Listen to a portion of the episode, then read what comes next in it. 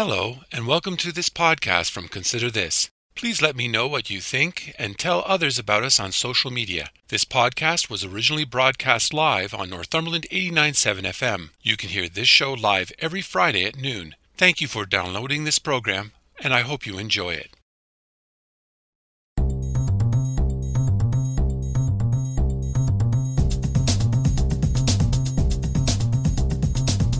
Hello, I'm Robert Washburn, and welcome to Consider This Northumberland, a current affairs program dedicated to the issues facing our community. We talk to the people on the front lines and those behind the scenes who make a difference in your life in Northumberland County. So I'm asking you, the listener, to take some time out of your busy day to consider this. Recently, the Ontario government announced it wants to turn over portions of the Green Belt to be developed for housing. The Green Belt is about 7,000 square kilometers of protected land stretching from the Golden Horseshoe to the eastern edges of Durham Region. For developers, it is welcome news as it opens opportunities for new housing along the northern edges of the GTA. For environmentalists and farmers, it's not so good. Steve Gilchrist, host of Naturally Northumberland here on 89.7 FM, will provide his insights into this proposal. Gilchrist was one of the politicians behind the protection of the Oak Ridges Moraine and continues to be an advocate for protecting these lands. I'm so pleased to have with me today the host of Naturally Northumberland, Steve Gilchrist. Welcome to Consider This. Thank you, Robert. It's always a pleasure chatting with you. I want to talk to you today about an announcement by the Ontario government on November 4th about its plans to make changes to the Green Belt. Now, it wants to allow development of at least 50,000 new homes, and it states that it wants to expand the Green Belt at this same time. Now, I know this is an issue that's very close to your heart, but before we dig in, for listeners who may not know, what is the Green Belt? Well, the Green Belt is a contiguous stretch of protected land running basically from almost the Niagara Escarpment all the way over to the border of Durham Region and Northumberland County. So none of the Green Belt comes into our county, but it does cover more or less most of the land between approximately 10 kilometers north of the 401 up to the south side of a line parallel to the lower corner of southwest corner of Rice Lake, and all the way across. So in the area north of Toronto, it would span from the middle of Markham up to the Bradford area in the Holland Marsh. And so if people can picture that, it's more or less a rectangle, and it largely overlaps the boundaries of a previously protected landmass called the Oak Ridges Moraine. There was a slight difference between the generation of those two protected areas. In the case of the moraine, it was done on the basis of the actual outlines of where the glaciers ended and left the till, which is the sand and the smaller stones, the gravel.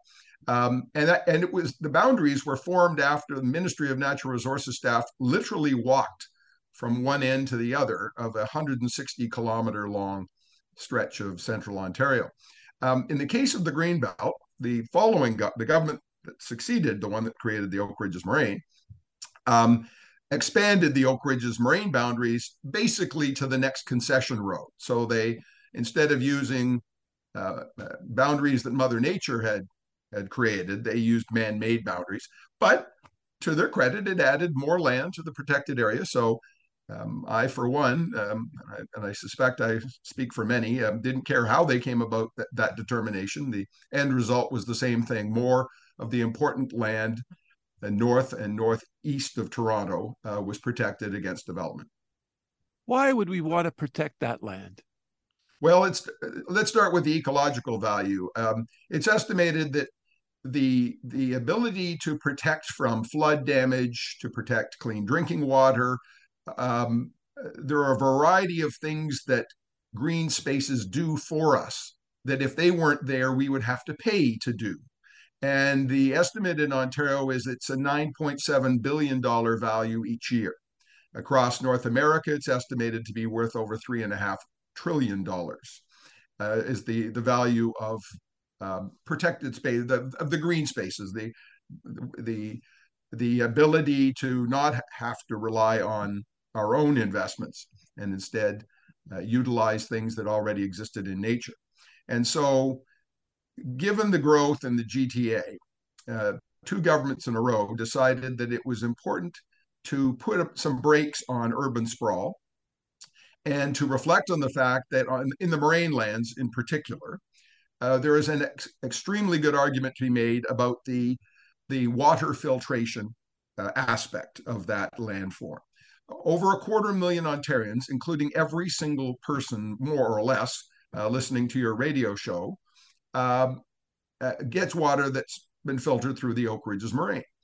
And I think most people value clean water. Certainly the alternative is nothing to aspire to as a society. And so it was a way of guaranteeing the long-term protection of that resource. Plus, it has to be conceded that we're not the only life forms occupying this part of the world.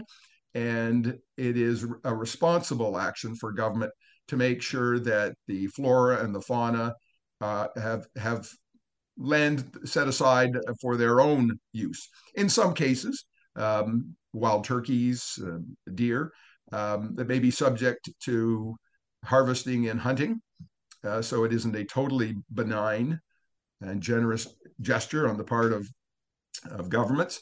But in most cases, the birds and the other fauna are there to continue to propagate and to add a quality of life that I know, having just knocked on almost all the doors in Alnwick-Haldimand Township, green space is something that's prized very highly by the people that live out here in Northumberland County. So it's consistent with our value system. There are ecological benefits and there are economic benefits to protecting land. And am I not right in saying that this is the world's largest permanently protected green space? I've never heard that, Robert. It's certainly very large. As I say, it's whether you talk the Green Belt or the Oak Ridges Moraine, the boundaries occupy probably a third of what you would consider the greater GTA area. I understand it's like 7,200 square kilometers. That sounds about right. Yeah. Yep. Yeah, it's huge. And quite frankly, I don't think governments get enough credit when they do the right thing and protect land just to the east of us. I guess about this time last year, a huge section of Prince Edward County, basically almost the entire southwest corner of that county, was turned into a provincial preserve. And no disrespect to any individual radio show, my own included, the public just doesn't hear about these things. And yet I believe it adds value to our lives to know that we have these protected areas and that when we're gone, our kids and our grandkids and our great-grandkids will have an exposure to the same sort of balance between urban and rural that we enjoy. And yes, the federal government's committed to further population growth, but that doesn't mean it has to come in places where the ecological value is greater than the urban sprawl value would be. So how did you react then when you heard that this plan to potentially allow, I think it's around 50,000 new homes, and that would be about like 3 times the size of Coburg, on Green Belt lands? How did you respond? Well, I must admit I was surprised. The premier himself, as far back as 2018, has said that he thought the boundaries of the Green Belt shouldn't be affected. His Minister of Municipal Affairs now is suggesting that the housing crisis is responsible for this change in direction. I struggle with that for a couple of reasons. First off, the province passed a law called the Places to Grow Act. And it lays out what every municipality is expected to do in terms of growth as their fair share of what is expected to be the provincial growth by the year 2051. Pickering, for example, is expected to assimilate 13,000 people in that time period. Today, not pie in the sky projections about 10 or 20 years, today, there are 75 high-rise buildings already zoned or in various stages of applications for development. Assuming somewhere close to 300 units per building, because many of these buildings are 40 and 50 stories high. That's 22,500 housing units, plus the lands surrounding Brock Road have already been zoned and approved for 35,000 homes, not people, homes. So between the two of them, Pickering alone on the existing lands that come nowhere close to the Green Belt has 57,000 new homes that we know will be there in the next 2, 3, 5 years. That's 114,000 people if there were only 2 residents per housing unit. So that's 100,000 more people than the province has already asked for. The relevance of that number, that's basically all the rest of the demand on Durham Region. So we don't need 2 houses for the same person or same family. If you already know that municipalities have approved already, it may very well be that the houses don't exist today and we have this short-term housing crunch. But I'm struggling to see how that provides a rationale for getting rid of any green space when you've already, within the areas that are eligible for construction, have vastly more potential than the Places to Grow Act demands. So I don't see the necessity of it, I guess, would be the shortest way I could answer your question. When you look at the maps that go with the proposal, the areas seem very small and there's not a lot of them. And the areas are directly adjacent to developed lands. And is this a case of making a mountain out of a molehill, that they're so small? Somebody could say, well, you know, we're just shaving a little bit off the edges. We're not going whole hog through the whole thing. Well, there's value in having continuous protected areas, because while you and I can easily figure out how to reconnoiter new streets if they're built, and sidewalks and other access, the deer and other wildlife aren't quite that up to speed when it comes to interruptions in their traditional habitat. Many species migrate throughout the year, and where they are in one month is not where they expect to be historically at a different season. And so when you interrupt those corridors, you have done significant damage to the wildlife. More to the point, and I remember that the Liberal government was castigated. They created the Green Belt originally. The Conservatives had created the Oak Ridges Moraine before them. But then the Liberals proceeded to take 17 parcels of land out of the Green Belt during the course of their tenure up till 2018. And so there's something to be said for consistency. Having said that, I would offer perhaps a somewhat controversial balance, a counterbalance to the current discussion. Again, for anybody that's familiar with the current state of affairs in Northumberland County in terms of land use, it would be tough to argue that the lands that are even further removed from Toronto aren't even less appropriate candidates for development. It makes no sense. I mean, if you were going to build a new housing development and it was your choice where you went, you would build it closer to where the jobs and other attractions might be. You wouldn't build it 100 kilometers removed from that. That's just common sense. So if previous governments have seen fit to protect up to the boundary of Durham and Northumberland County, and if, in the case of the Oak Ridges Moraine, a huge portion of the areas of Hamilton Township, Alnwick-Haldimand, and a little bit into Trent Hills and Cramahe, have been protected,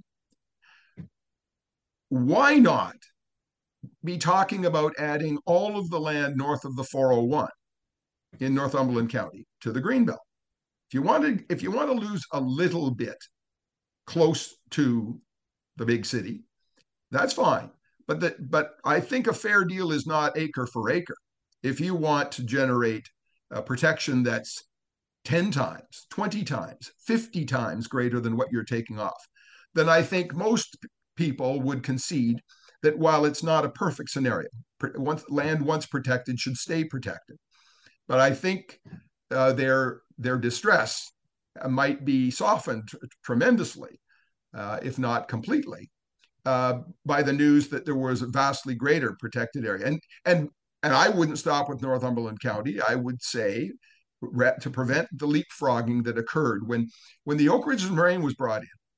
I can tell you nobody anticipated that what would happen is people, builders, would immediately jump up to Barrie and Simcoe County and turn that into the fastest growing city in the country, and then make people fight the traffic down Highway 400 to get to the jobs in the GTA.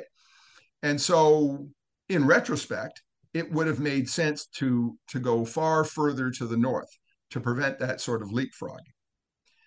There are people who oppose land protection. I understand that.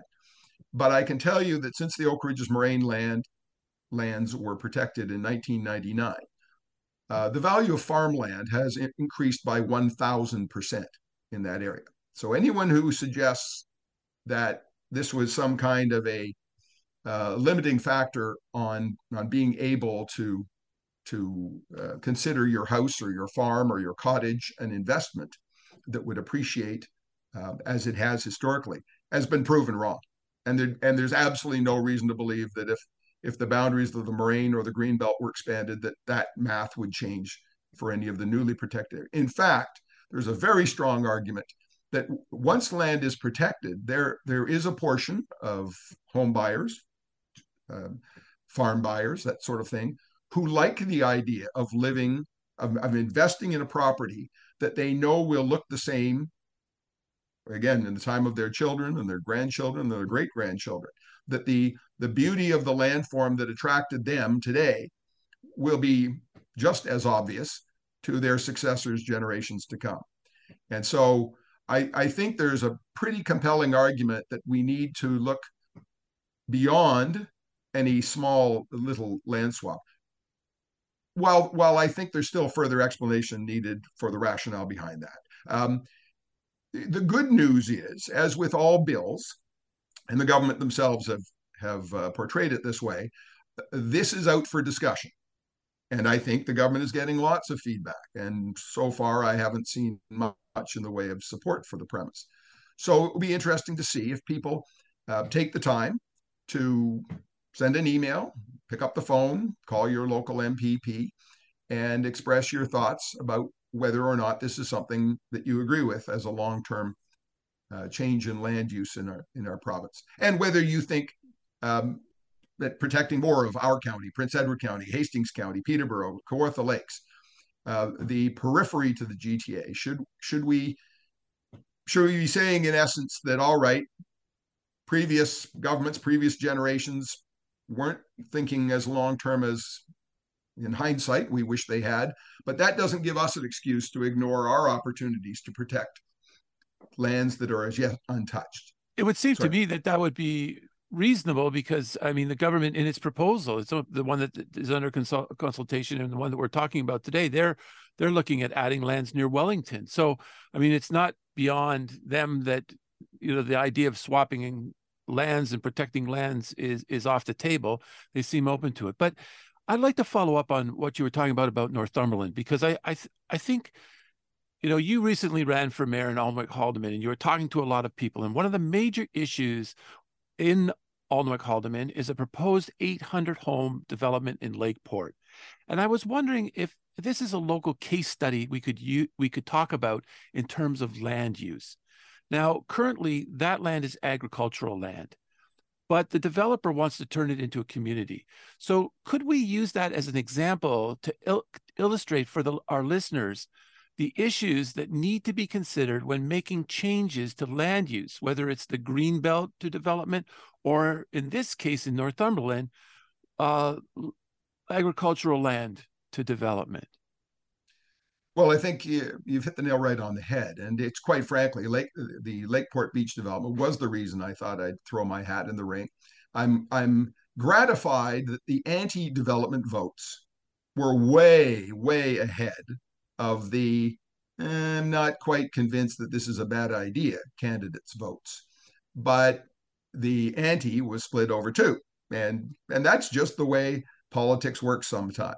But the sobering reality then is that the township still faces this looming threat. The land right now, actually, it was rezoned from agricultural to rural in 2006. Imagine just about the prettiest section of waterfront. It's a farm right now, has been always, at least the last 150 years. And it's on a road that's an unimproved two-lane, no shoulder, no sidewalks.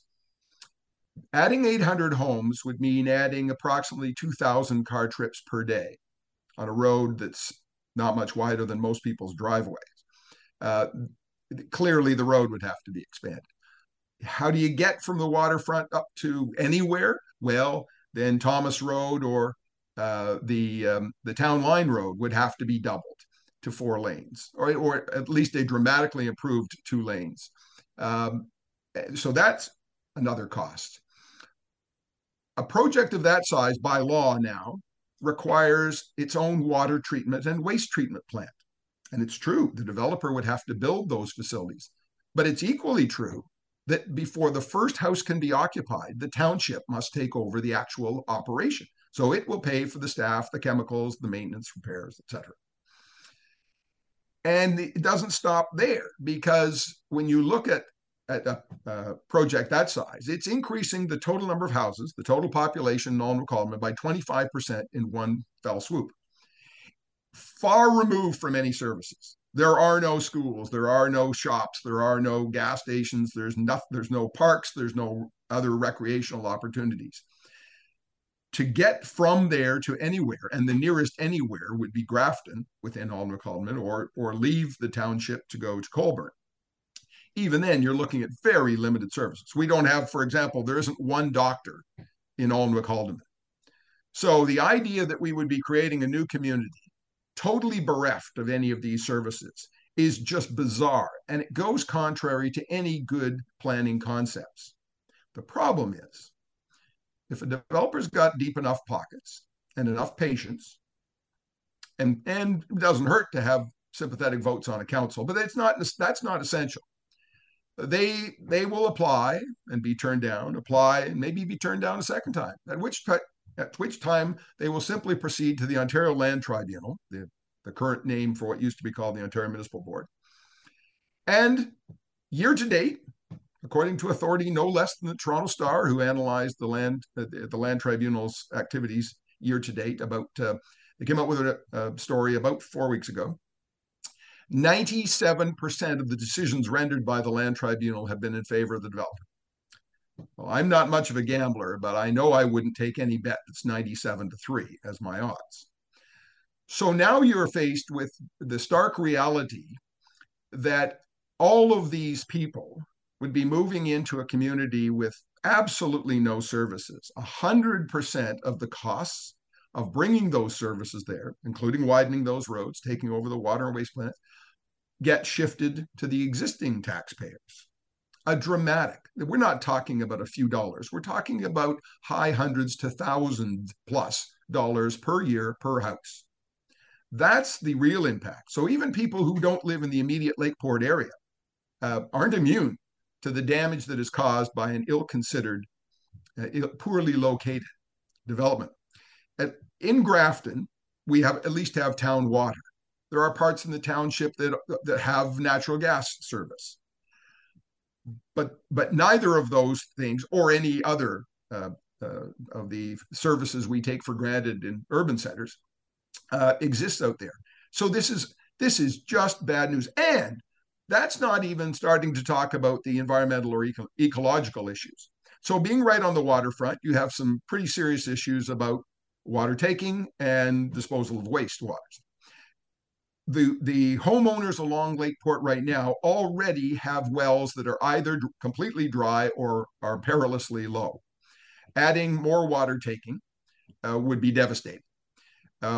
We talk about the loss of farmland. Another 196 acres of productive farmland disappears. At a time when the country is proposing to let in another 500,000 immigrants every year, would it not seem logical to suggest we need more food, not less food?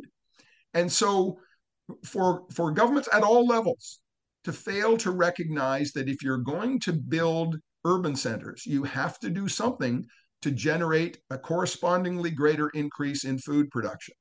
Some of that can be accomplished with new technology. Here in Northumberland County, almost half of our dairy farmers have gone to fully automated milking machines. The cows milk themselves whenever they feel the urge. And that's increased milk production by close to 50% in those farms.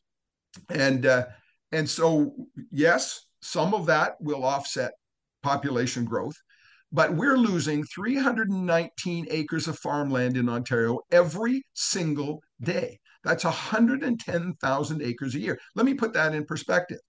If all of that loss were just here in Northumberland County, in 1.5 years, there'd be no farms left.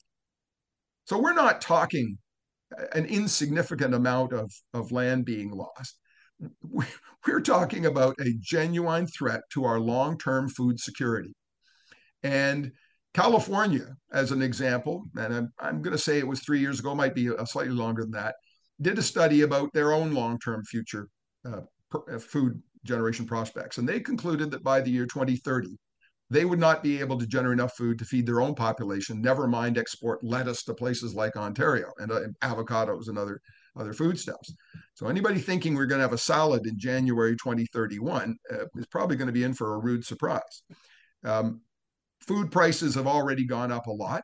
If you want to see a real increase, then eliminate the local options, eliminate the homegrown food, and rely on other sources for all of our foodstuffs. And then you'll really feel the pinch.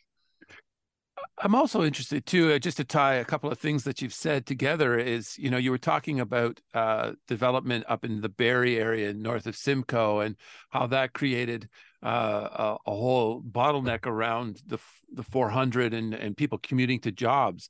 I mean, we haven't even talked about that as well. I mean, having a community that large, where are those people going to work? And, you know, are they all going to be working at home? I doubt it. I mean, they're going to want to get on the highway. And then, of course, you know, I don't know when anybody's driven the commuter traffic in and out of Toronto recently, but even down our way, it's no longer a picnic.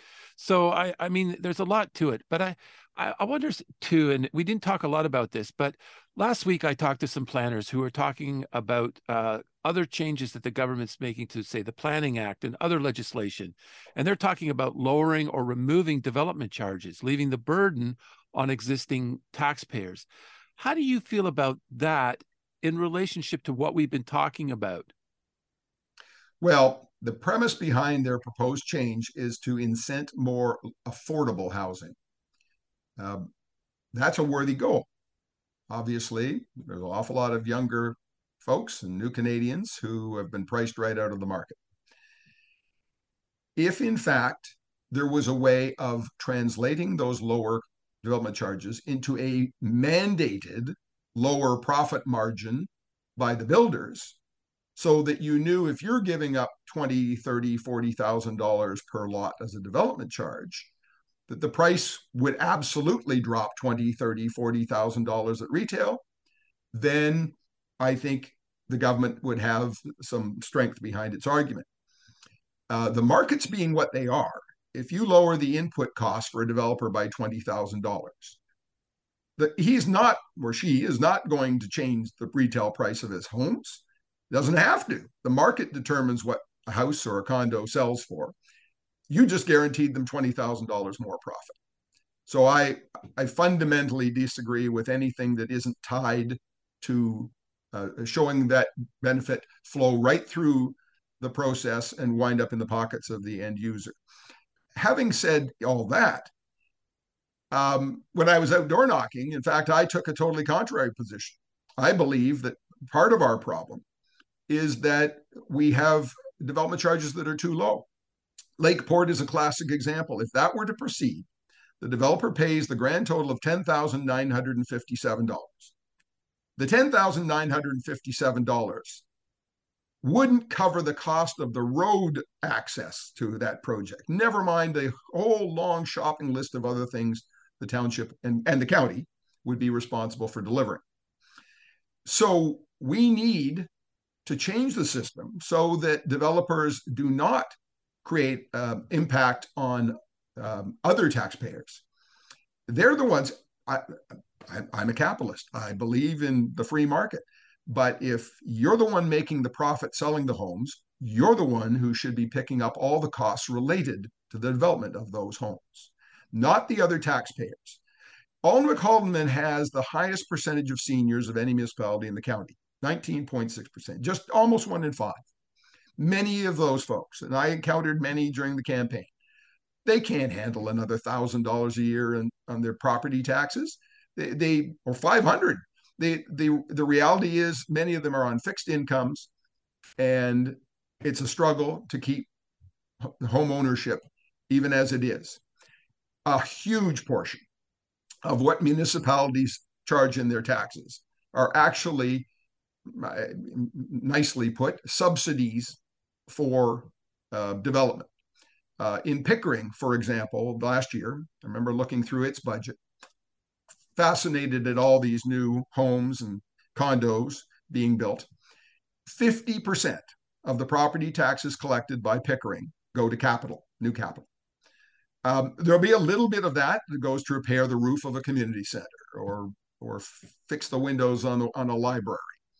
But the overwhelming majority are for the new roads, the new sewers, the new sidewalks, the new fire halls, the new police stations, the new things that are built because of the new homes. That quantum, just for the homes being built on Brock Road, works out to a $675 million subsidy by the existing Pickering taxpayers to the benefit of the handful of developers that are building those 35,000 homes.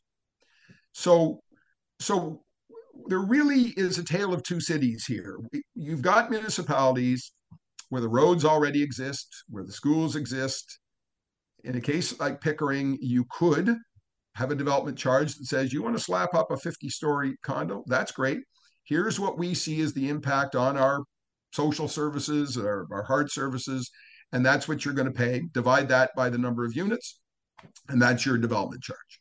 On the other hand, we have rural communities such as Alnwick-Haldimand, where it is totally illogical to even get into a debate about the quantum, because the very idea of building those large developments, as you've just suggested, is illogical. We don't have the jobs. We don't have the medical services. We don't have the social services. We don't have the university or college or some other reason why people would move there. And if we're saying, okay, well, that's fine, we'll find a subset of the market, such as a retirement community. Well, that's great, except by definition, they need higher than average medical access. They're going to need other social supports, and they're certainly going to want to have something to do with their time. And when there's no proposal to build any kind of recreation or community center attendant to these 800 homes, then you're doing a disservice to even that share of the market. And it isn't fair to say, well, they can just cross the border and go to a library in Colburn. First off, it's a different township. So all the increased costs that would be generated by increased usage there aren't offset by property tax. And even then, it's not exactly right next door. So you're promoting greater car use at a time when governments claim to be caring about carbon emissions. So the simple loss of green space is another complication in the whole carbon argument.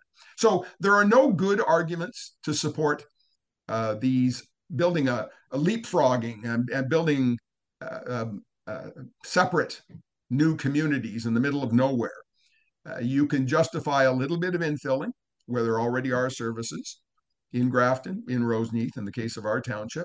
But aside from that, you really need to be looking at the Coburgs, the Peterboroughs, the Lindsays, places that have a hospital, they've got a transit system, they've got factories, they've got schools, they have the social supports. That's a logical long-term urban planning process. But slapping them here onto farmland, that should be a non-starter. Now, there was also proposed changes to the Conservation Authority legislation that was part of this other act, and taking away the powers to protect wetlands and floodplains and so on. As somebody who looks at environmental issues so closely, is that something we should be worried about, these changes in the powers to conservation authorities? This is where it gets very, there are mixed messages being sent, because the province has said that they will add stronger protections for the rivers and streams running into Lake Ontario as part of any land trade. So they'd be adding 7,400 acres, including the watersheds of all of the various rivers, the Don, the Humber, the Rouge, that sort of thing. So if they're protected by a different law, the Green Belt Act, then I would say you don't need them to be protected by a second law, the Conservation Authorities Act. So I guess the devil would be in the detail there. Over and above the watershed areas, though, there are other areas, just because of the different undulations in landforms, that are prone to flooding, that aren't necessarily within a river or a stream's watershed. It is the truth that conservation authorities have often been a complicating factor when folks have built a house or even rebuilt a house after a fire or some other damage. And it may very well be that a little bit of authority was carried to extreme, but the baby shouldn't be thrown out with the bathwater. The government has already changed that act once before to rein in the worst examples of conservation authorities really going too far in terms of the intrusion into the planning process. But what's left right now, basically just the input on floodplains and other water-related issues. I would be disappointed if that was extinguished completely. The government has not said they would. They've said they're going to restrict them further. And I think this is where, again, public input is extremely valuable. If the government lays out that under the Green Belt Act, all of the area we would consider prone to potential flooding from the Don River, the Humber, the Etobicoke Creek, all of those rivers and streams, if that's guaranteed protected under the Green Belt Act, then I, for one, would not have a lot of concern that there isn't a second statute or a third statute or a fourth statute. Once it's protected, it's protected. But as somebody whose life was directly impacted by Hurricane Hazel and the flooding of the Etobicoke Creek and the Humber River many, many years ago, there's proof positive that there is value in protecting all of these rivers and their watersheds, and I hope that at the end of this consultation process, the government has made it very clear that they're not losing sight of the importance of that goal of protecting against floods in those areas. So, if I'm listening and I share some of your concerns and I want to make my voice heard, what can I do? What would you suggest listeners can do if they share some of these concerns or they want to voice their opinions? Well, we have a unique opportunity with our local MPP being the Minister of the Environment. He's not the Minister of Municipal Affairs and Housing or Natural Resources. There are a number of ministries that touch on this, but the environment certainly has a perspective. And to his credit, he has worked very hard to secure other land protections, such as this one I mentioned in Prince Edward County, right next door to us. And so, regardless of whether you're listening to the show within Northumberland County or across the border in Durham or up in Peterborough, a good starting point is to contact your MPP. You can write directly to the Premier as well, but The system works best when the local members know what's on the mind of their constituents. I can say that firsthand. I was shocked that many times things that the media considered very, very significant issues would generate almost no feedback at all from my constituents. And other times, on relatively minor matters, you'd be deluged with mail. And it makes a difference. I truly believe this, the system does respond to that sort of input. But if people do nothing and say nothing, then it's hardly fair to then reflect on, negatively if the government says, well, nobody's criticized us, so I guess this is a good idea. All bills are, in essence, a consultation. You have first reading, which is a formality, second reading, and then it goes out to committee. And at that point, the government is looking. I think back to the days when we amalgamated the city of Toronto. We had a lot of input, and we wound up making, I think it was 415 amendments to our own bill. So I reject the premise that governments don't listen. They don't. You don't always get what you want. That was true even being an MPP, I can tell you. But when you do speak up, you are far more likely to get what you want than if you don't do anything. And so if you're a member of an environmental group, make sure that the leadership of that group takes the time to outline their concerns, because as important as it is for us to speak as individuals, when our voices are aggregated, whether it's an environmental group or some other community association, ratepayers group, that sort of thing, it obviously carries that much more weight. And so I would strongly encourage people individually and collectively to look at the details, but don't stop at what the government basically has said. Here's our first offer. Here's our first take on the balance that needs to be accomplished. Not everyone would agree with me. Man, maybe there's only some parts of our county that should receive further protection, but we have a staggeringly high percentage of our land in Northumberland County that are wetlands and managed forests and farms. But even if you didn't want to protect the commercially focused farms, there's not much of an argument against why we shouldn't be protecting the forests and the wetlands as a legacy for future generations. So if you don't like the concept of any growth, well, that also touches on a federal government that's increasing the number of people who will be looking for accommodations, and at some point, your pressure cooker is going to blow its lid off if you don't have some outlet. So, how many we build, where we build, these are all things that government has to balance against the demands of that will be placed on by an immigration system, but also I would hope against the importance of protecting food production. So when you consider all of those things, I think there's a path forward that finds that balance, and it's very important for people to offer their own thoughts and their support or criticism to any or all aspects of that evolution. You've given us a lot to think about, and everyone should be aware that the government is consulting on this proposal, and people have up until December 4th to submit directly to the government, or as you've suggested, talk to the MPP, or lots of roads. I believe it's also listed on the environmental registry.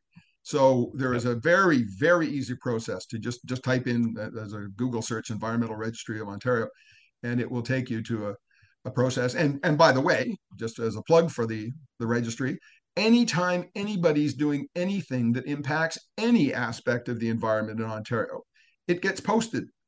So commercial developments, government ideas and plans.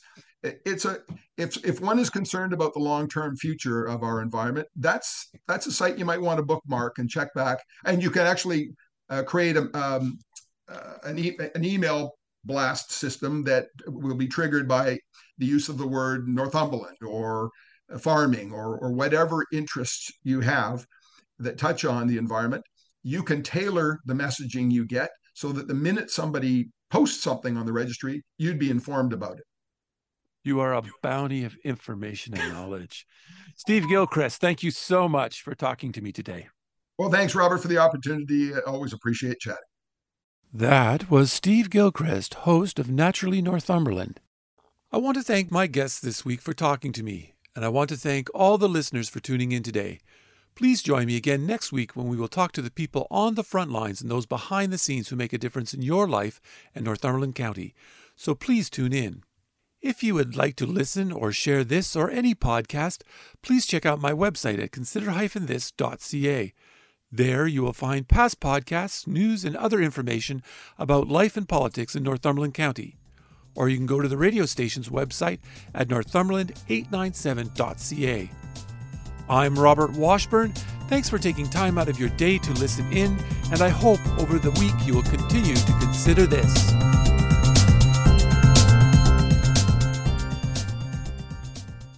Thank you for listening to this podcast from Consider This. If you have any comments or would like to suggest a story, please contact me at considerthisnorthumberland@gmail.com, or you can message me on Facebook at Consider This. If you enjoyed this podcast or are looking for more news and information about Northumberland County, please check out my website at consider-this.ca. That's consider-this.ca. And don't forget to share. And again, thank you for listening, and stay tuned for more from Consider This.